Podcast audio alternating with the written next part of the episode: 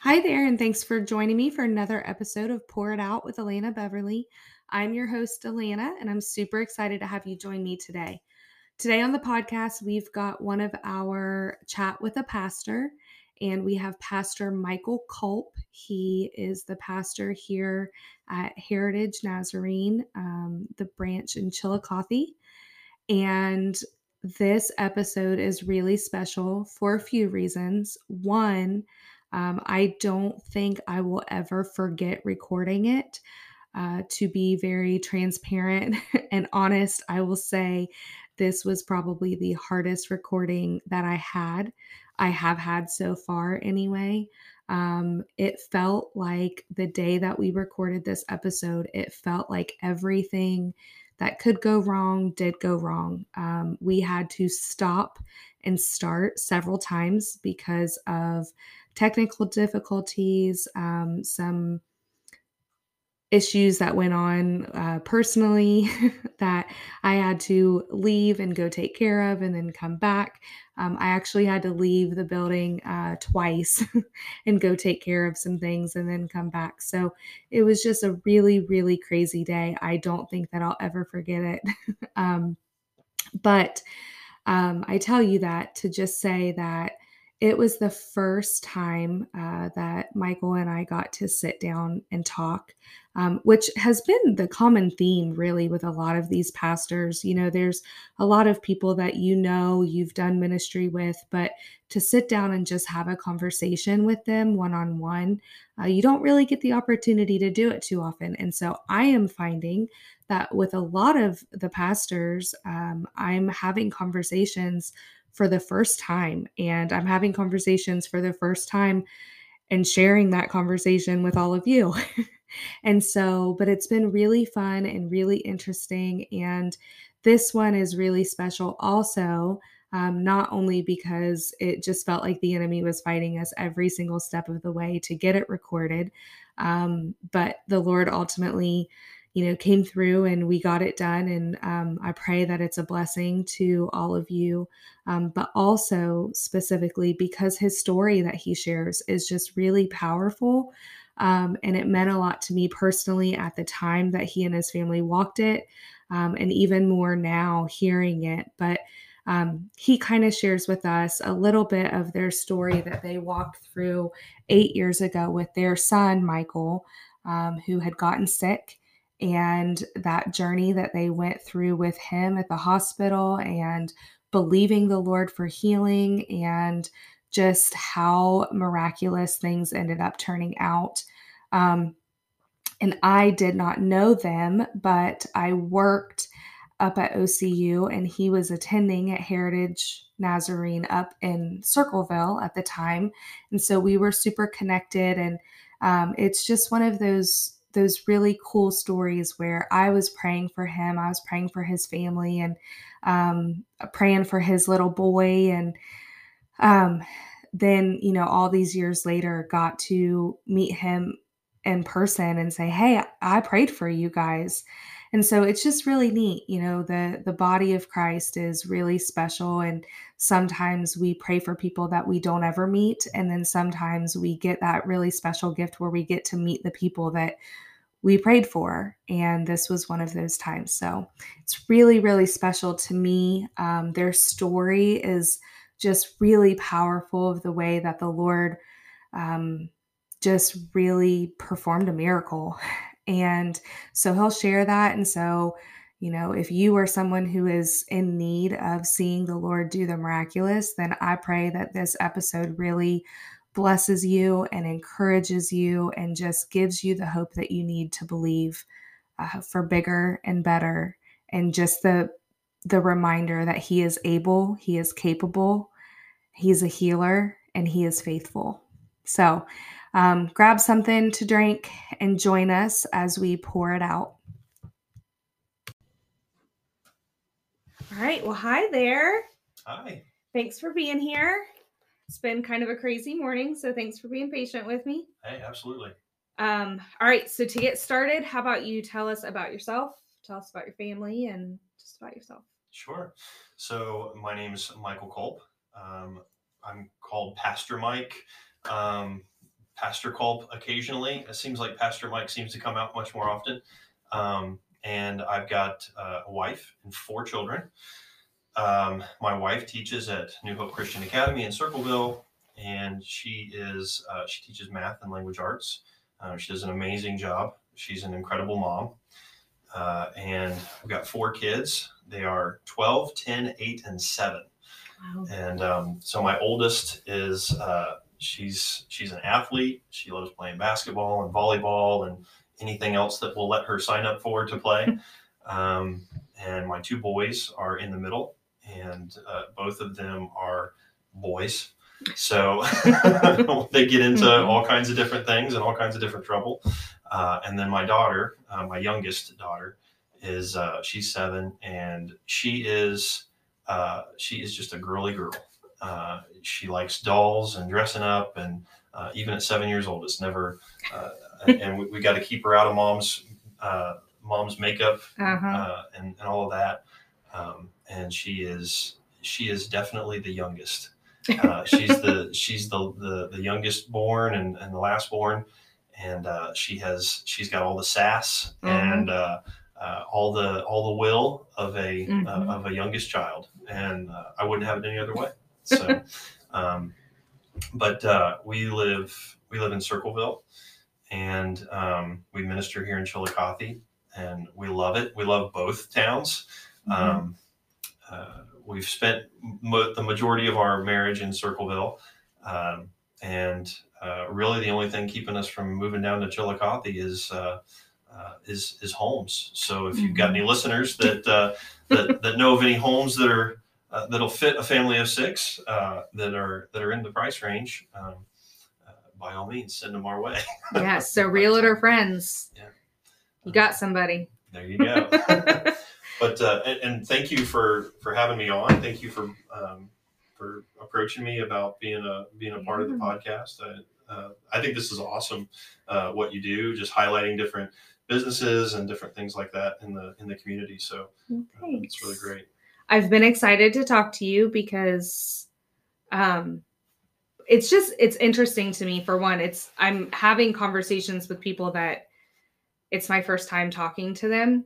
And so it's fun to like record it while we do it. So it's it's a little I don't want to say fearful, but it whatever, but um because this is the first time that we've really sat down and had a conversation. We've talked, you know, in passing and hmm things like that. But it's neat to get down and um, to sit down and have a conversation. So it's fun. Um, so you mentioned that you live in Circleville, but you pastor down here. And so how is that? Because I feel like I don't know a ton about you. I've learned about you this morning because we've had lots of technical difficulties. And so we've Lots had time lots of time to chat. Um, but before, um, one thing I do know and that I've noticed is that you intentionally try to be a part of our community.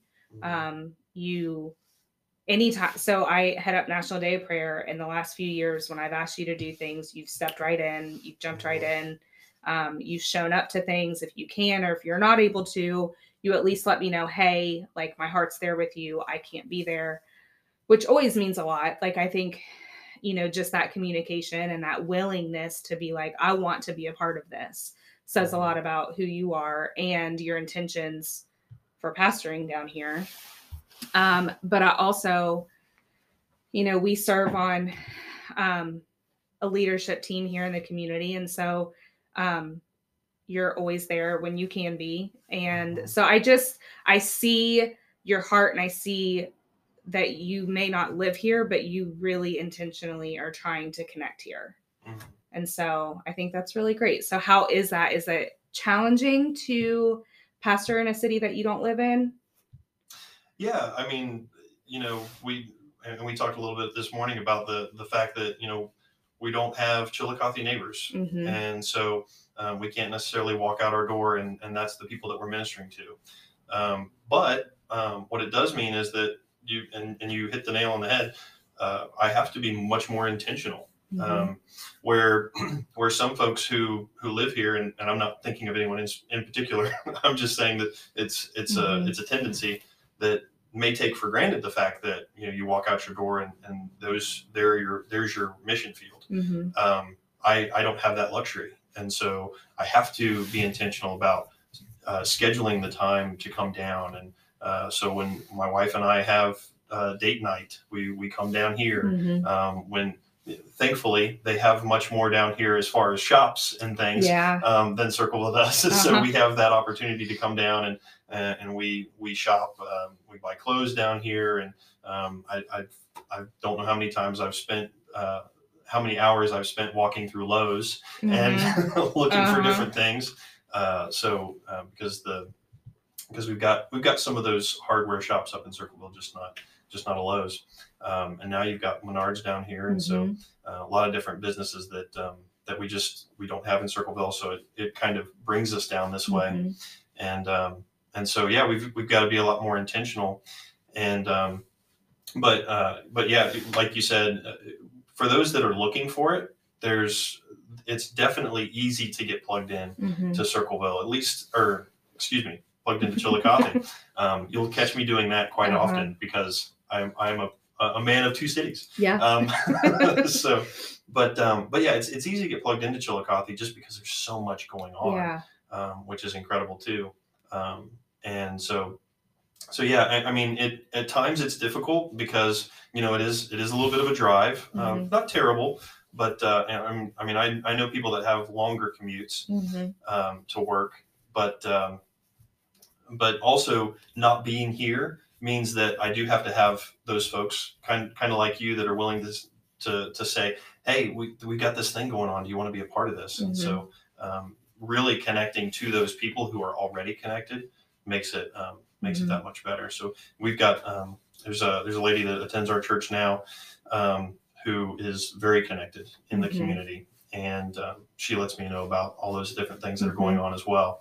And so um, the the more people that I meet I meet and get connected with, uh, it just makes it that much easier because they're willing to to to feed me that that information that I may that I would probably ordinarily get if I was living here, um, but uh, but don't because I'm not. So, Yeah. Yeah. But then you also do a good job. Your church, at least from what I can see, um, you do a lot of like outreach things. You do a lot of big Mhm. like family outreach things um, and put it out there for the community. And so I think that's great too. Like I think you do a really, really great job with that. mhm. Um, Yeah, and we've got the space um, here on the campus, so it, and it makes it nice that we're right here in the community. mhm. Um, we're right here. Um, there's 2,100 homes, I believe, in a half mile radius Mhm. from from our building, which is just incredible. Uh, and so we we've got uh, inflatables that the church owns, and so we, we bring those down and, and pop Mhm. those up. And uh, uh, you you probably know this. Anywhere you pop up uh, Yep. an inflatable in a in a community, Yep. kids just come running. Uh, so that makes it easy Uh-huh. when the weather's weather's Mhm. nice. Um, and uh, we we try to do um, like Easter egg hunts and um, the you know Halloween trick or treat nights and, and things like that, and um, just just ways to to make those touch points with the community and let them know that hey we're here, Yeah. um, we want to love on you, and Yeah. um, and there's a there's a God that loves you, yeah. and more importantly there's a God that loves you Yeah. uh, and uh, wants to have a relationship with you. So. I love that. Um, so I know that you know talked about being intentional, and so when you pray for Chillicothe, you probably I don't want to say you have to be more intentional with praying over Chillicothe, but maybe because you have to really seek the Lord, being somebody who not only do you not live here now, but you've never lived here. Like Right. you're you're Mhm. not from here, so you're just now kind of grafting into the community Mhm. over the past few years. Um, so when you pray for Chillicothe and as you intentionally really seek the Lord for his heart over Chillicothe, is there anything specific that he's been showing you lately for our city or anything about us? Yeah, and, and and that's hard, right? Because you you come out and you're you're the outsider, right? Mhm. And and um, and so any kind of uh, any kind of word that you might have for the community um, really has to come through through prayer, and it has to be a uh, a significant um, feeling of, of of hey, the Holy Spirit is leading me into this. Mhm.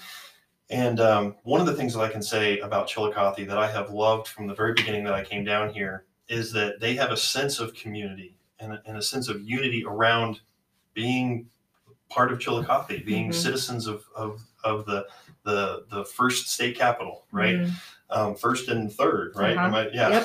Yep. so, um, and, and so that, that is huge. Um, Mhm. just the, the, that sense of community makes it easy to get connected. Um, as I said before, because, um, there's, there's a willingness to want to be together. Um, now COVID, uh, didn't even put the kibosh on that that much, um, but it did. It, Mhm. it, it stopped for a while and then it slowly came back. Um, and so that was difficult because I'm my my beginning of my pastorate started with uh, within COVID, and so it was it was difficult getting to that place of um, not only people trusting you, but also just trusting you because you're not a part of the community, Mhm. but trusting you because hey, do you have COVID? Are you are, you, are you one of those people that you know uh, that doesn't see it as a problem, or are you one of those people that do see it as a problem? Right. And where do I fall in that? And Uh-huh. and um, and just the the the whole uh, the the whole madness of of COVID has made it really difficult um, to connect with folks. But um, but as far as a word and and um, when you when, we were talking about this interview, I thought, man, what you know, what word could I give, um, or could the Lord give through me um, for the community? And and I, I really um, here at the here at the church here at Heritage, one of the things that I've been trying to do is just build a foundation of, Mhm. of biblical literacy and and, and theological um, knowledge that to help people you know know who God is and and how to relate with Him. Mhm. And so things that we've been talking about is like um, like a biblical perspective of women or how to love your neighbor or um, you, you know just just how to uh, how to relate and be a part of the people of God because Mhm. a lot of the folks that um, that attend uh, they, they may have been att- connected to another church um, but but here with as, as small as we are um, and, and still growing uh, they have to be much more connected and much more intentional about being connected. And so it's a new experience for them in a lot of different ways uh, even if they they have been church Mhm. before of man how do i how do i do this? How do i live life with people uh, intentionally? And, and how do i get so close to them when i'm i'm maybe i've been to a larger church and Mhm. and that wasn't uh, that wasn't as easy or i could just kind of slip in and slip out. Um, and so we've been doing a lot of that at the church but um, as i was as i was preparing for our um, our conversation today um, nehemiah actually came to mind Mhm. and um, I- again, one of the things I love is all the different the social interaction and the community that, that Chillicothe brings. And and at Nehem, in Nehemiah, you have this um, this servant of the Lord who wants to go and wants to help his his people Israel back in Israel, right? Mhm. But he's he's he's in Babylon and he's with uh, he's with the the king there, and and uh, he really fe feels for the people there, and so he um, he goes and, and he asks permission to go and build a wall, and so he builds this wall, and they're and they're trying to build up Israel, and they're trying to build up their community again, and and so they're doing all of the thing, all the right things, right, to Mhm. putting the social structure in place and and getting the gifts so that they can uh, they can invest in the community and, and whatnot, uh, and then they find uh, the book of the law, and uh, they begin to read this book, uh, and they realize, oh my goodness, we've lost sight Mhm. of of God and His His law and and what is right for Him and, and what He what He expects of us as His people, and they begin to weep and and are are, are terrified that oh man we've we've messed up so terribly. How do we you know how do we even resolve this? You know god's going to come down and strike us you know strike us Mhm. dead. And um and the priests and nehemiah they come to the people and they say no go eat drink rest uh, rejoice in what we've done. And we'll come back and we will worship the lord because that's what he wants for us and if there's any if there was a word that i had for for chillicothe it was it's that while we have those those social things and and there's a lot of churches out there doing a lot of things and there's uh, there's a lot of parachurch organizations and, and faith-based organizations that are uh, providing for for the homeless and uh, you know providing jackets in the winter and, and feeding feeding people and, and those are all great things. Uh, and there's nothing wrong with them. I don't want them to stop doing those things. Mm-hmm. we should never stop doing those things. Um, but if there's one thing that i think our church wants to focus on and and bring to chillicothe is that that calling them back to the word of god yeah and um, and that's not to say that there aren't other churches in the community doing that. In fact, I hope that there are. I hope there are other churches and other pastors that feel that um, that that heaviness uh, from the Holy Spirit to say, "Hey, we we need to get back to the Word, yeah. and, and, we need to to call people to repentance, and and we need to call them to, to hey, don't don't wallow in your in your sin. Don't feel badly that you're that your sin uh, that that you're living in sin or that you're uh, that you or feel distant from God, but instead." Uh, rejoice because now you know. Yeah. now you know what you didn't know. Yeah. And, and you can turn you can turn from that. Um, so yeah, if I had a word for for Chillicothe, it would be it would be that. It would be be like uh, be like the Israelites uh, yeah. uh, when Nehemiah came and, um, and, and recognized their sinfulness. Um, and it, it's the same when Jesus came. Yeah. Uh, he called them to repentance, and and he said, um, he said, "Repent, for the kingdom of God is at hand." Yeah. Uh, and he didn't judge them. And as a church, we don't want to judge.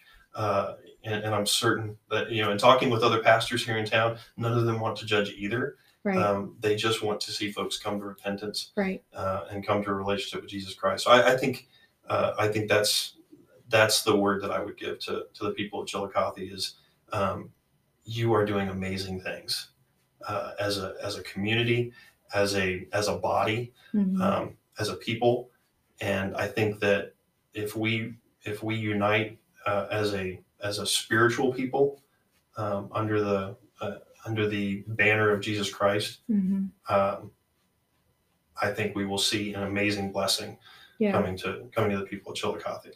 I love it. I love it. It's interesting. One thing that you said, the first thing that you said was the the pride that people who are from here feel about our city. Mm-hmm. That stuck out to me because it's the same thing that Ryan Bash said.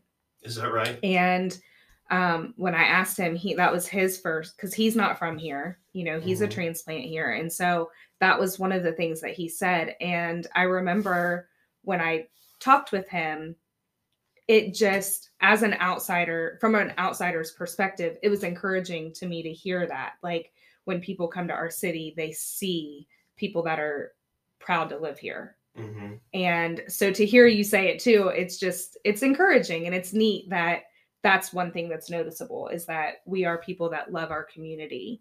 Um, and so even if you're not from here, when you come, you just kind of fall in love with it too. Oh, yeah. And I think absolutely that's really interesting.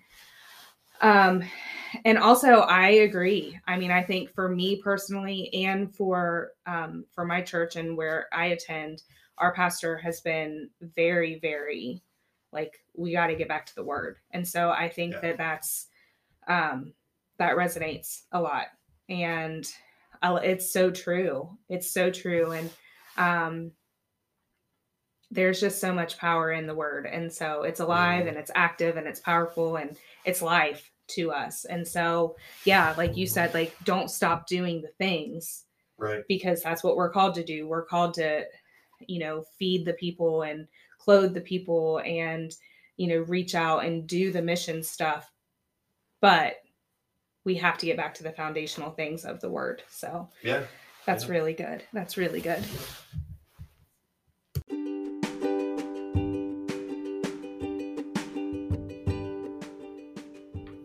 I am interrupting this podcast uh, real quick to let you know about our partners. And I mentioned last week, I'm going to mention it again this week. Um, my plug for our partners uh, Roast Coffee, Sweet William Blossom Boutique, and Maggie and Me Company. I strongly just encourage you guys to check them out. Um, I did separate podcasts with each of them uh, with the owner of each of those businesses. And so I encourage you, if you have not listened to those, go back and listen to them. You will get to hear their heart behind their business, kind of how they got started, and hear their story. This podcast is all about sharing stories. And I sat down um, with each of them and just got to hear their story of how they got everything started, their heart behind it. They're all three wonderful um. So if you have not listened to them, go listen to them, go check them out, and then go support them. I also just want to give a little bit of a special shout out to Roast. Um, for those of you who do not know, this past week, uh, Roast had a little fire in their coffee roaster. And so they ended up having to shut down for several days. And so they are back up and running. And I just encourage you all to go really check them out. You know, when any anytime these small businesses have to close for any reason, it's just not fun and it's not good. So I just encourage you. It's been um, really stressful, really overwhelming, obviously. Um, and so I encourage you to just go and check them out and give them some extra love, give them some extra encouragement because they're all in need of it. And if you happen to see the owners of the shops that are in there, uh, the Stack and um, Hometown Hometown Threads and Kindly, you know, go. They're closed right now, um, but go give them some love also um, because they all need it. So pray for all of them as they are, you know, still rebounding from everything that happened last week and also just go show them some love and appreciation and encouragement. And um, go check out the the podcast conversations that i had with uh, trent with annie and with lynn. They are all three fantastic uh, business owners businesses and um, i cannot recommend them more. So go check those podcasts out hear their hearts and hear their stories and then go support local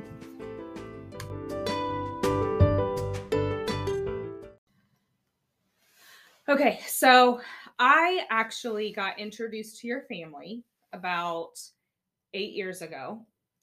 Mm-hmm. Um, I was working at OCU and um, we were connected through a lot of different mutual friends.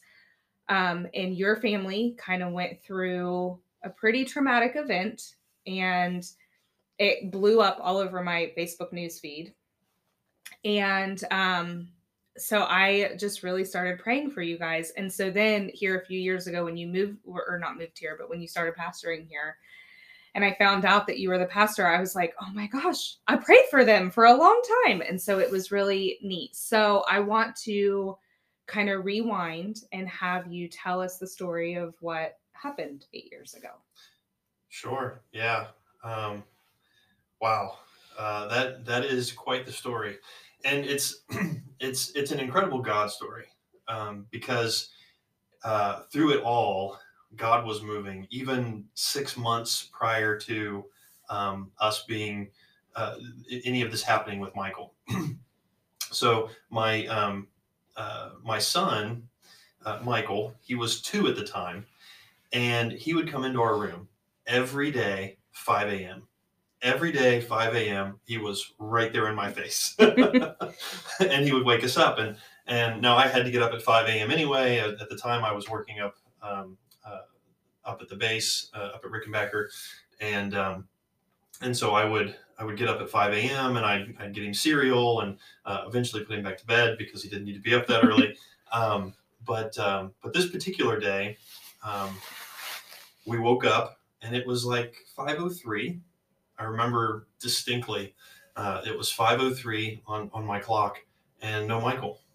And we heard some moaning in the uh, in, coming from his room, and so we went and we checked on him, and and he was just stiff as a board. Um, we we later learned that his heart rate was over 200. Oh um, he was completely um, his his body was completely shutting down. Uh, he had had uh, what they called like the final bowel movement. Um, I mean, he was in the last stages of death. Mm-hmm. Uh, and what had happened is he had gotten a, a, stomach bug.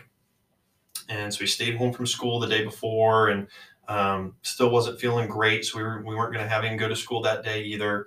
Uh, but, um, but when we woke up and he was unresponsive, uh, we quickly went into panic mode and so we we called the called 911 and we got the uh, you know the ambulance there and they they came and they um, they picked him up and they they took him to Berger Hospital. They eventually life flighted him to Children's Hospital up in uh, up in Columbus, and um, they immediately started to go to work on uh, just trying to stabilize him. Uh, they couldn't get uh, an IV into his uh, into his veins. They all clamped down, uh, and he was. I, I mean, everything his body was was in septic shock, and so everything was being diverted to the most vital organs, and um, and so they eventually had to put uh, um, what they call an IO uh, into his bone, and uh, in order to get uh, some sort of access to his uh, to his circulatory system, and um, once they got him to children's, they almost immediately started prepping him for ECMO life support and when he was on ECMO, or once they had him on ECMO, they basically told us do not um, do not expect any change for two weeks. Because essentially they were prepping us for what what they thought would be inevitable is that he mm-hmm. was going to eventually pass away. And so they sat us in a little waiting room and and we um, we waited as they stabilized him. And then we could go in and see him. And he was just this just this tiny little body hooked up to all these machines, and it was it was quite the sight to see, honestly.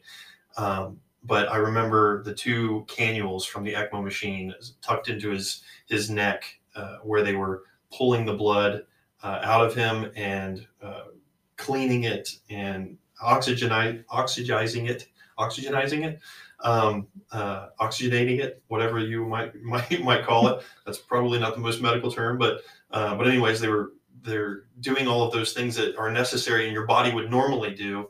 Uh, and they were doing it for him, and then and then returning that blood to him.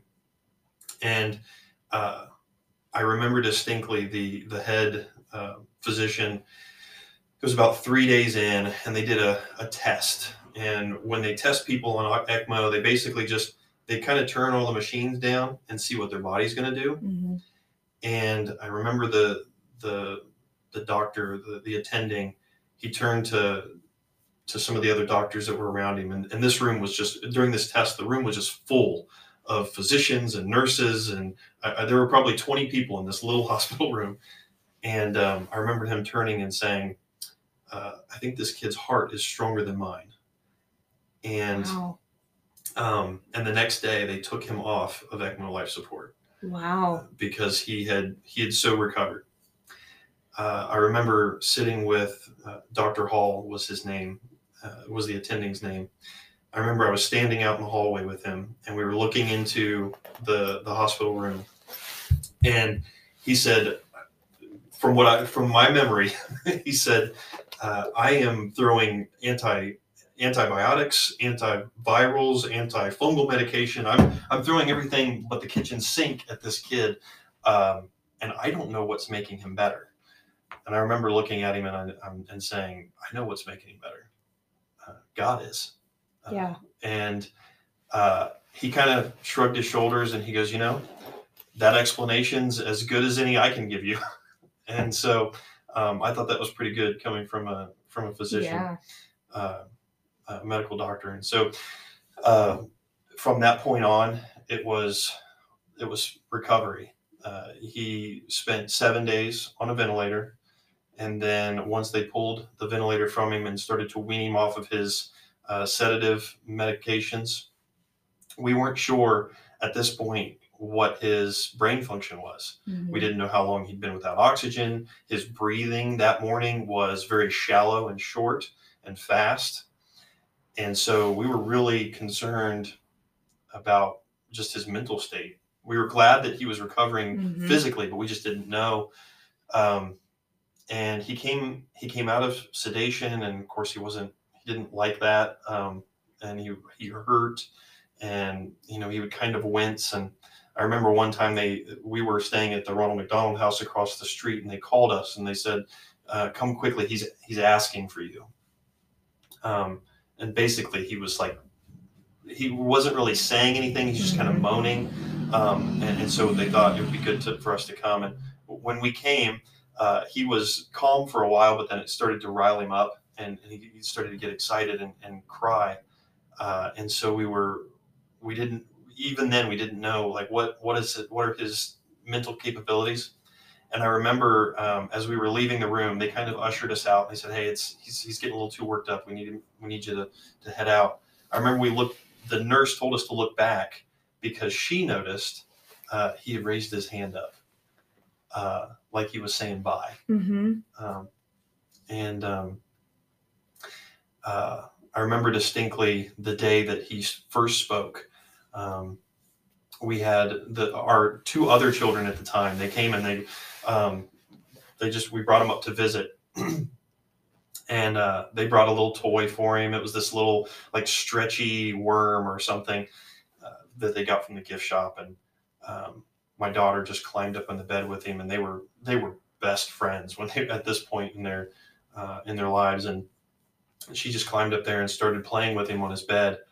Uh, and all of a sudden he just he opened up and started talking and I remember both my wife and I just had tears just flowing down our face because he was he, he was talking Mm-hmm. uh, and, and he was it, he seemed fine um, and, and again from that point on it was just recovery and uh, he started talking to us more and more uh, and of course he was only two so he had a limited vocabulary anyway but Mhm. um, but then he started to learn how to talk and he, he- you know and he was walking again and uh, they were um, they were helping him to to that, doing that physical therapy and uh, in, in the room. And uh, I just remember all the interactions that we had with different doctors coming in and out of the room. And they you know we'd have doctors come in and they would just start looking at his vitals.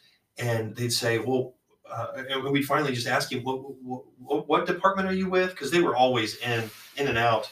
And um, and finally um, we said uh, or they, they would they would ask you know they would say well we're, we're from you know we're from the the 13th floor or we're from the seventh floor or wherever uh, you know hematology or, or or oncology or wherever and and and we'd say well what what is it that uh, that, that you're here for? Why are you why are you in here looking looking at michael? And they said oh well we're, we were just told to come up and check on the miracle kid. And all through the hospital apparently this this the news of this kid who had come in essentially dead Yeah. was now up and awake and moving around and and talking in uh, uh, in the the the um, I believe it was the NICU, um, and so it was uh, the NICU or the PICU, and so it was just um, it was just amazing to see God work through all that, and uh, even you know his, physical healing was incredible, but uh, but we got we got to a place as a as a couple, and my wife and I, within the first couple of days of of his um, his experience, where we, he was still on ECMO and it was still touch and go, and we didn't know whether he was going to live or die. We got to a place where, uh, in in prayer, the Lord, just said to us, you know, whatever I do with your child, uh, I will be glorified in that and that was hard for us. I mean, we were we were t- we were thinking about you know what what is it going to be like to pick out a, a casket for Mhm. a child, uh, and you know what are we going to tell our other children, and and how are we going to how are we going to move past this? How are we going how are we going to move beyond the the loss of a child because we we had already experienced in in our marriage the the the the weight of a lot the loss of a child for for other um, couples and how difficult it is just for them to stay together because they look at each other and they see their child in their in their spouse's face. And and, and so we were, we were dealing with all of that. And finally we'd come to the place where we were wholly uh, in uh, in trusting God to do whatever He chose to do with our son, but that whatever happened, that God would be glorified in other people's lives, and we still today, and and you're you're one of them, Alana, uh, that we come to we come across people who will say, "I started praying again Mhm. when I heard about your son." Mhm. or or my spiritual walk my walk with god was strengthened in watching the updates Yeah. uh, about your son and and how the just the incredible miracle that took place there and and that that became our prayer less about um, his physical well-being because um, as as one of uh, one of our friends who came up and visited us often came up and said he he he actually approached us. This was probably three or four days into Michael going to the hospital. And he said, you know, we're we're going to he said I, I, prayed for you this morning. I prayed for michael. And uh, i just want you to know i'm not going to pray for him anymore. And i was like well that's kind of rude like why, why would you say something like that and, and he said he said no he said i'm not going to pray for him anymore because the lord has already told me that he's going to heal him mm. so i'm going to let him do his thing and i'm going to stop bothering him oh, with that mm-hmm. um, and instead he started to pray as we were praying for for god to be glorified in mm-hmm. that situation and we have uh, we have gone to churches where mm-hmm. they he was on the prayer list, mm-hmm. and we'd never visited those churches mm-hmm. until uh, until after he had gotten well. Um, we've talked with people all over the place. They'll come up and and they'll say, "Wait a minute, are you are you Michael's dad or are you Michael's mom?" And mm-hmm. and you know they they they hardly know us, but, mm-hmm. but when they see Michael, they're like, "Oh, that's that's the kid. Uh-huh. That's that's the miracle kid." Um, and so it it's really been it's been an incredible story and um, and even now i mean he's he's 10 years old today and uh, the only real physical ongoing physical ailment that he has is the leg that that io went into uh, is uh, there's a, an issue with his growth plates and even the doctors have said like we don't necessarily know if that was caused by that by the illness mm-hmm. or if it was just something that was genetic and would have happened anyway and so um, he had what he had was HLH, um, hemophagocytic lymphohistiocytosis. Um, for those that are interested in the, in the medical side of it, um, but essentially it was a, it was an attack, an autoimmune attack that uh, a, a, I guess anybody can have mm-hmm. uh, of any age, and uh, but there's also a genetic component to it, and so they they did a genetic test to see like is this something that he has, and um, that, that he's going to deal with for the rest of his life. And the the the end result was they don't know. It was a he had a variation in his in his genes, which is not as strong of an indicator as a, a mutation, and so they weren't they weren't sure. But they started to prep him for a bone marrow biopsy any, or a bone marrow transplant anyway, uh, to to kind of deal with the issue. And so we we go in our one of our post post hospital visits and and they start talking about how you know they're going to need him to stay in the hospital for uh, you know a couple months and and he's going to have to you know his immune system's going to have to be completely suppressed and they're going to do this uh, this transplant all this. And I said I said hold on a second. Wait wait wait. How what are the chances that he has this uh, d- this genetic disease?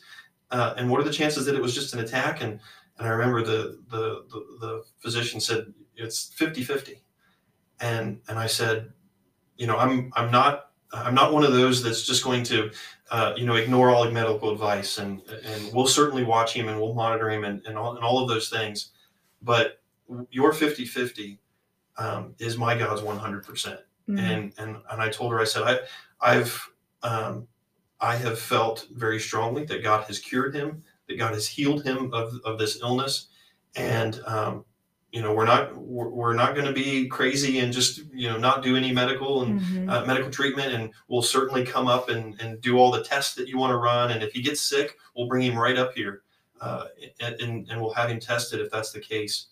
But um, but we don't want to do a, a, a bone marrow transplant unless it's absolutely necessary. And they were perfectly happy with that.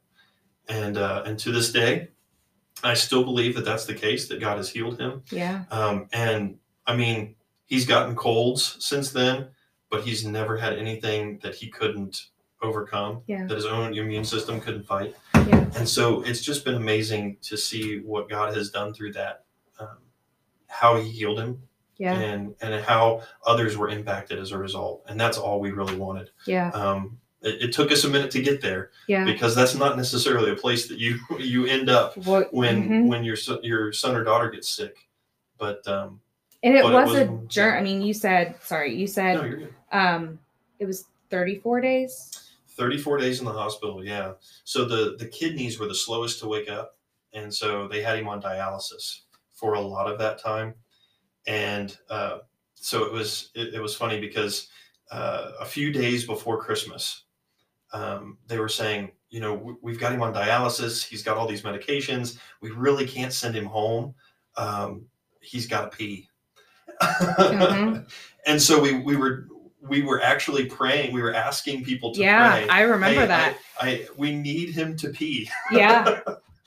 and um, you know, probably the strangest prayer a lot of people prayed at that time uh, in their lives. But um, but yeah, it was the day. It was Christmas Eve. hmm That day, he woke up and there was just a little bit of pee in his um, in his um, catheter bag, and um, and so they started to prep us to go home, and we got to we got to take him home Christmas Eve night, and uh, it was the best Christmas gift we could have gotten. I remember that because, well, and it still pops up on my memories every year on my Facebook memories because I would share the updates and stuff. And I remember being so excited, like, because that was our prayer that he would get his Christmas miracle. Mhm. And he did. Um, Yeah. And I think, you know, I've told you, you know, that I prayed for you and stuff. But what I didn't tell you was that, you know, I had lost a really good friend of mine in 2012 Mm, to cancer. And it was kind of one of those things where we had prayed and prayed and prayed and prayed. Um, she was a pastor's wife. She was, you know, strong believer, strong faith, all the things. And we just knew that God was going to heal her. And then he didn't, didn't the way that we thought that he would. yeah. And it was the first time in my walk with the Lord that I was really that disappointed. You know, like you pray for Mhm. things and it doesn't happen and you're like, okay. Or you pray for people and they're so sick that you're like, you know, he can, but will he kind of thing. But this, it was like, I just knew like God's Mm, going to heal her yeah. and um and then it didn't happen and i really struggled with that in that area specific um with healing after that because i just was kind of like well god what's the point like we're going to ask you but you're going to Yeah. do whatever you want anyway and what's the Mm. point and so i had not i don't want to say that i had stopped praying for healing for people because i didn't i just did it with a lot of doubt Yeah. and um I remember when Michael got sick, there was something where when it first started coming over my news feed, I was like, okay, and I'd, you know, say a little prayer or whatever. And then it was just like the Lord was like, no, you need to pray for him. Mm, And I was like, I don't know that I'm ready to do that. and um but I did and I it was the first time in it was about a year and a half um that I had felt that actual hope again of Mhm. like God I actually think you're going to do this. I think you're going to maybe do this.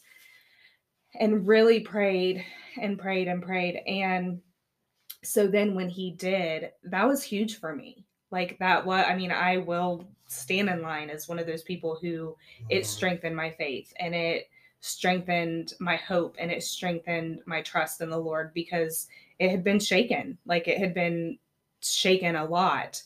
yeah. Um and Mm. so yeah, it was so that's why it's like and it's so neat. I love the body of Christ and I love how prayer connects people because you know, I had never met you, I had never met your wife, but there was just such a strong connection to you because when you pray for people, you get God's heart for them, you get, Right.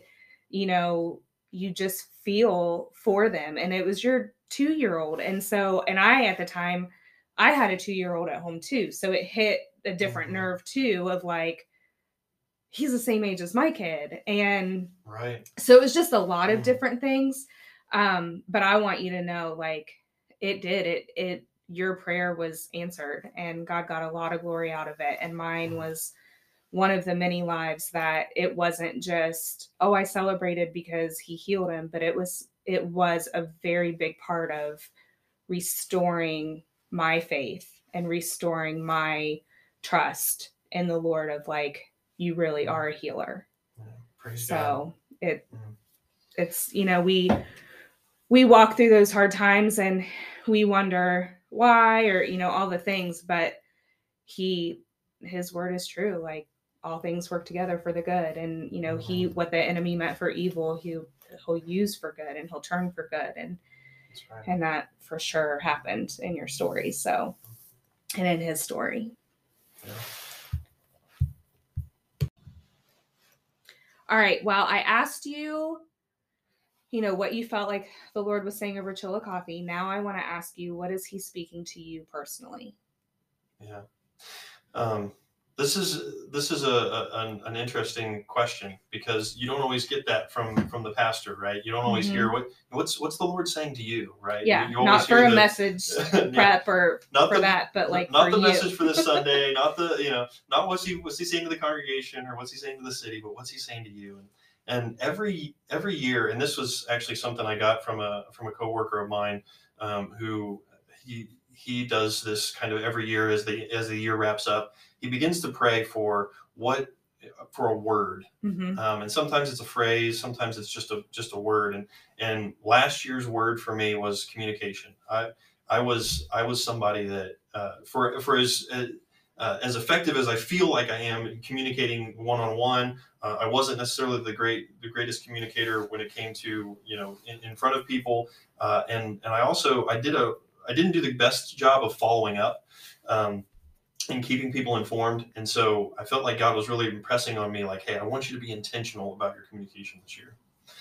And uh, this year, uh, as I was praying that towards the beginning of the year, uh, I really felt that God that God was impressing on me uh, unity. Mm-hmm. And so, really, just uh, trying to um, trying to foster a spirit of unity uh, among the the people that I meet, strangers, you know, relatives. Uh, I've got family members that um, I wish I would talk to more, right, mm-hmm. and just hadn't hadn't had the chance because of you know life gets busy and whatnot. Uh, and so trying to to reach out to them and to connect with them more, uh, to grow relationships with friends and uh, trying to build a spirit of unity within the congregation that uh, that goes beyond you know doctrinal beliefs or, mm-hmm. or, or theological agreements or disagreements and that sort of thing. And so um, I've really been kind of meditating on that idea uh, for for the better part of the the start of this year.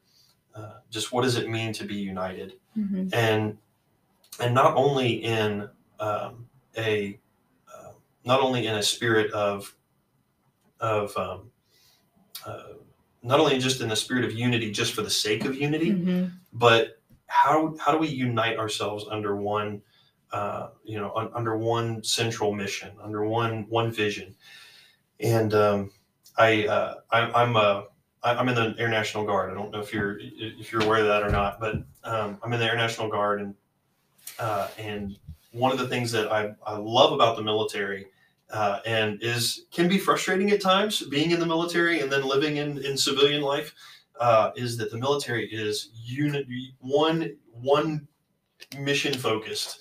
Um, we you know the, the air force their job is to generate air power mm-hmm. right? We, we are to get planes in the air get them flying make sure that they're capable and mission ready all, all of those things. And you know you have your disagreements and you might squabble about you know different things in in the you know in your flight or whatever um, but at the end of the day, it's about getting those planes off the ground and, and making sure that they're able to accomplish the mission. And uh, I feel like that I need to somehow find a way to foster that same sort of unity in the church, mm-hmm. because man, we can we can get off onto tangents yeah. on things, and you know.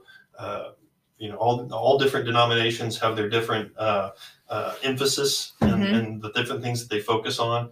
Uh, but at the end of the day, we're we're called to fulfill the Great Commission. Yeah. And that is to uh, to go and to make disciples, baptizing them in the name of the Father, Son, and the Holy Spirit, mm-hmm. and teaching them all of the things that uh, Jesus commanded his disciples. Yeah. And um, and so that's that's it. That's what I want to. That's what I want to unite my church under. That's what I want to have a spirit of unity. And and so when I I don't want to get off on a tangent where I'm you know i'm pushing some agenda that i you mm-hmm. know feel very passionate about. I, I want my focus to be uh, unified on that that great commission. How can i make disciples? How can i uh, unite people under the the banner of jesus christ? Yeah. and, and how can i help to uh, teach and empower and instruct the others to uh, to go and to do what jesus commanded? Um, so that's that's where God has has yeah. been leading me, and um, I don't know. That's I love it. It, it, it's um, uh, it's been exciting to see what God has done in the Yeah. last, even in the last couple of weeks here Yeah. at Heritage. So That's so good. That's so good. And I think, you know, like like I said earlier, I'll say it again, like I you carry that. You know, you do carry that. You're someone who it's not as easy for you to be connected here because you Mhm. don't live here and stuff. And so I think the fact that you are so intentional about it, like you it's part of that unity. You carry that of like I don't want to be living in another city and just coming down here and preaching and then leaving. You know, I want to be connected. I want to be unified. And so you have looked for opportunities to make that happen and you've also accepted opportunities to make that happen. And um you know, I I can only speak from my personal experiences with you, but like I had said earlier, like anytime I've asked you to do anything, you jump right in. And it's like I think that's just that's who you are like i mean when you Mhm. when you truly have a heart to follow the great commission and make disciples then i think it just comes naturally because it's like listen we're all together on this on this earth to make disciples. We all have the same mandate. We still we all have the same commission to follow. I don't really care where you stand on a b and c. We have to find a way. We have to find common ground to work together mm-hmm. to fulfill that commission. Right. and i think that you know you are a shining example of what that looks like of like i can put all the other things to the side and be intentional to show up and do my part to make that happen here and in circleville and wherever else the lord leads you to do so i think that's awesome Well, thank you. That's very humbling, and I appreciate the. I appreciate that. yeah Um, can I give a little plug? Yeah. Is that okay? yes 100% Um, So uh, obviously, Heritage Church of the Nazarene here on Orange Street, in Worthington. Um, uh, we have services at Sunday Sunday at 10 a.m. Um, uh, if you want to hear a uh, a, a fumbling, uh, uh, uh, you know, fallible pastor uh, give a give a message, and and the Lord somehow work through him, um, you're, you're welcome to join us. Um, but um, but I really want to focus on uh, the ecumenical an ecumenical service that's coming up. And ecumenical is just a big word for all churches, right? uh-huh. Regardless of of denominational bent or background. Uh, but uh, this Easter, um, we're going to be doing a sunrise service up at Adena Mansion, and um, and yeah, right over right Oh, at the uh, the Great. Seal overlook. It's going to be beautiful. Um, so uh, we're looking at doing that at 6:30 a.m. So if you're if you're willing to get up that early and and and come out and join us, uh, we would love to have you. Um, and that's that's anybody. It doesn't matter what what uh, what spiritual bent they are. even. yeah Um, just come on out and and enjoy uh, enjoy the morning with us and uh, celebrate our risen Savior. Yeah. Oh my goodness, that'll be gorgeous. Yeah. Yeah. Well, I will do my very best to be there because that sounds amazing. So, yes, that sounds perfect. And also, those of you who may not know, I mean, I know that you said Orange Street, but it's right in, it's right in the heart of Story Place. And so, if Mhm. you live in Story Place, you can walk. And so, come check them out. Do you have evening service? Do you have Wednesday night Bible study or anything? So we have some some Bible studies that go uh, at different times. Um, the first and third right now uh, Wednesdays of the month we do a women's group on on Wednesday nights. Um, sun Saturday mornings at 7 a.m. bright and early at Carl's Townhouse. Uh, a group of us men get together. Uh, you, you're welcome to join us there. Uh, we do a, a little potluck on Saturday nights uh, out here. A, a small group of folks join uh, join together and do that. Um, uh, but but yeah, other than that, the, the only service that we're doing right now is Sunday morning. Uh, but uh, but we've got some folks that are coming on, uh, some young students, ministry students that are interested in in doing some great things in the community as well, uh, and they live around here. Um, and so they're wanting to do uh, some some different things, and one of those is potentially a Sunday night here soon. So awesome. so keep posted. Uh, yeah. heritagenaz.church slash chillicothe is where you can find those things, uh, all that information, how to get connected with us. So Awesome. Awesome. Well, thank you again. And thank you. It has been when we started this, we said it had been a, a, rough morning with technical difficulties, and it turned into a whole day um, of rough things. And Michael has been so gracious and so patient. So thank you, thank you, thank you from the bottom of my heart for working with me and and just being gracious. Absolutely, thank so. you for having me. Wasn't that fantastic? Oh my goodness. I hope that that encouraged you and blessed you as much as it did me when we were recording it. Um, just a reminder their church is Heritage Nazarene Church. It is located at 730 Orange Street, uh, right here in the middle of Story Place. um, so if you are looking for a church and you, you know, connected with Michael, then go check them out. Um, I also want to put a little plug in. He mentions this in the podcast, but I'll plug it again for him. Um, on Easter Sunday, uh, April 9th, they are doing a community wide Easter uh, sunrise service at 7 a.m. up at Great Seal.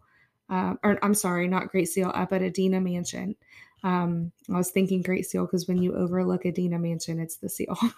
um, so Adena Mansion at 7 a.m um, on Easter Sunday, April 9th. And I think it's going to be fantastic. I'm going to do my very best to be there and would love to see you come out and just see it be a whole community um, united time. So I just want to put the plug in there for him and for their church. Go check it out and check them out. Uh, keep posted on social media. They do a lot of different outreach things and uh, so just check them out, give them a follow. And um, like I said earlier, you know, I pray that this whole episode blessed you, but especially if you're someone um, who's just standing in the need of a miracle or you're praying and believing for someone else, you know, I pray that his story um, just reignited some hope in you and stirred up your faith to believe that um, the Lord is able and he is faithful and he is still a God of miracles. And so believe, um, believe him and believe his word and just stand on his promises because he is faithful always. So I hope that you all have a fantastic week. And uh, I will join you back here next week for another episode of Pour It Out.